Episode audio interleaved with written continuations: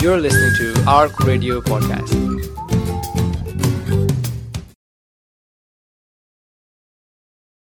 And to start off his piece, he quotes Imam Shafi rahmatullahi, who said, "Only the sincere one, Mukhlis, knows hypocrisy, Riya.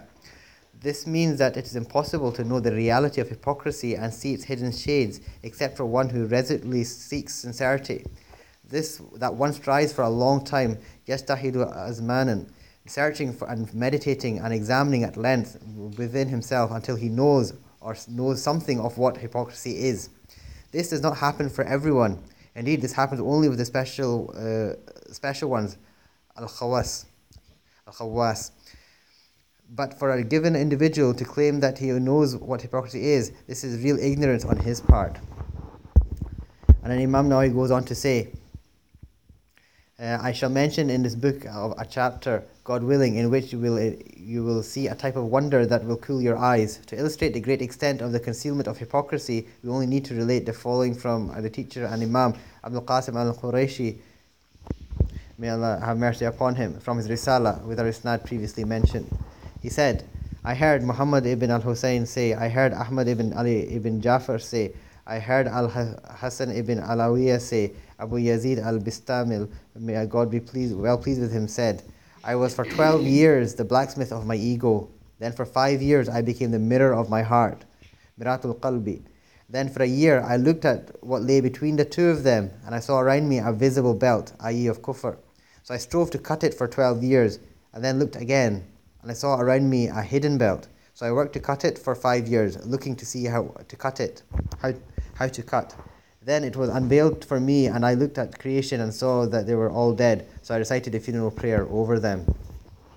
Imam Nawawi said that hypocrisy should be as inscrutable as this to the peerless master in his path is enough to show how greatly hidden it lies.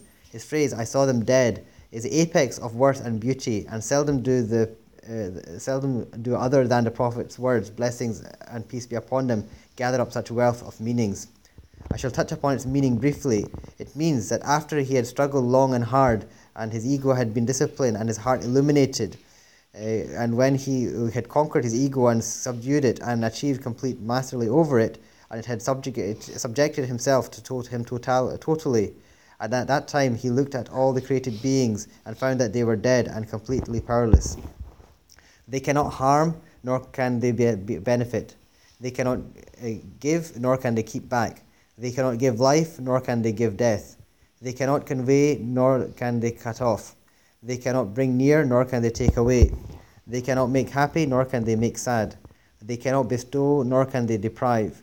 They possess for themselves neither benefit nor harm, nor death, nor life, nor resurrection. This then characterizes human beings as dead. They are considered dead in all the above respects. They are neither feared nor entreated. What they have is not coveted, and they are not shown off to, nor fawned upon. One does not concern oneself with them. They are not envied nor disparaged. Their defects are not mentioned, nor their faults pursued and exposed. One is not jealous of them, nor thinks much of whatever God-given favors they have received, and they are forgiven and excused for their shortcomings, although the legal punishments, al-hudud, are applied to them according by the law. But the application of such punishment does not preclude what we have mentioned before, nor does it preclude our endeavouring to cover up their faults without disparaging them in at the least.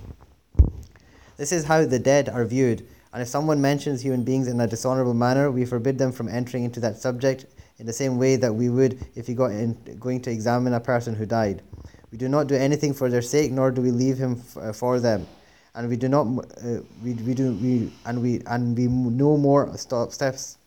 not, stop ourselves from fulfilling an act of obedience to God on their account than we do on account of a dead person. And we do not overpraise them, and we neither love them their own praise for us, nor hate their insults, and we do not reciprocate them. In sum, they are, as it were, non-existent in the respects we have mentioned. They are under God's complete care and jurisdiction. Whoever deals with them in such a way, he has combined the good of the next world with that of the lower world.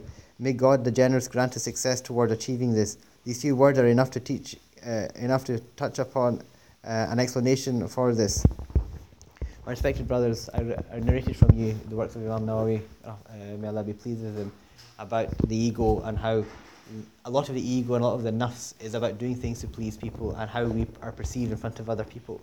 It's something that we can't get away from because a lot of our work involves interacting with people, and obviously we have to come across in a way that gives peace of mind to the people that we work with, and we are able to fulfill our roles because we interact with people at the end of the day. However, we should be able to differentiate between our actions that we have to do as obligations and as means, and separate that from becoming an end, in that we are doing things to please people because we want their praise and we want to avoid their displeasure. Of course, if it is your parent or if it's your teacher or somebody you're looking up to, you're trying not to displease them because you believe that they're helping you become better people. But again, the higher intention is for Allah subhanahu wa ta'ala, not purely for their pleasure per se. May Allah make it easy for myself and brothers and sisters to understand and recognize that how actions are entailed by intentions, and that we make the intentions pure and always rectify them at every opportunity. أفي قولي هذا أستغفر لي ولكم وسائر المسلمين إنه هو الغفور الرحيم.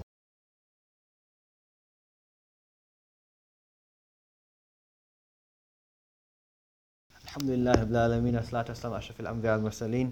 A'udhu billahi minash shaitanir rajeem. Bismillahir rahmanir rahim. Wal asr innal insana lafi khusr illa alladhina amanu wa amilus solihati wa tawasaw bil haqqi wa tawasaw bis sabr. This concept of purifying our hearts and looking at our actions and removing hypocrisy for them takes time, and it does not happen overnight. My respected brothers, we touched upon the years it took the one who is close to Allah subhanahu wa ta'ala. So when we look at ourselves relative to them, we realize that we have a far greater journey to pursue. May Allah make it easy for us to understand and appreciate the task that He gives us, and make it easy for us to fulfill these to the best of our ability. And whenever we make a mistake, we repent to Allah subhanahu wa ta'ala so that we may come back to ourselves and start from the beginning. As long as we're on that journey of trying to get better and repent to Allah subhanahu wa ta'ala, He will make it easy for us. إن الله ملائكته يصلون على النبي يا أيها الذين آمنوا صلوا عليه وسلموا تسليما اللهم صل على محمد وعلى آل محمد كما صليت على إبراهيم وعلى آل إبراهيم إنك حميد مجيد اللهم بارك على محمد وعلى آل محمد كما باركت على إبراهيم وعلى آل إبراهيم إنك حميد مجيد اللهم إنك عفو كريم تحب العفو فاعف عنا اللهم أعني على ذكرك وشكرك وحسن عبادتك اللهم اكفني بحلالك عن حرامك واغنني بفضلك عمن سواك ربنا ظلمنا أنفسنا وإن لم تغفر لنا وترحمنا لنكونن من الخاسرين ربنا آتنا في الدنيا حسنة وفي الآخرة حسنة وقنا عذاب النار اللهم اهدنا فيمن هديت وعافنا فيمن عافيت وتولنا فيمن توليت وبارك لنا فيما آتيت وقنا شر ما قضيت فإنك تقضي وعليك إنه ذم وليت ولا يعز من عاديت تبارك وتعاليت إن الله يأمر بالعدل والإحسان وإيتاء ذي القربى وينهى عن الفحشاء والمنكر والبغي يعظكم لعلكم تذكرون وأقيم الصلاة.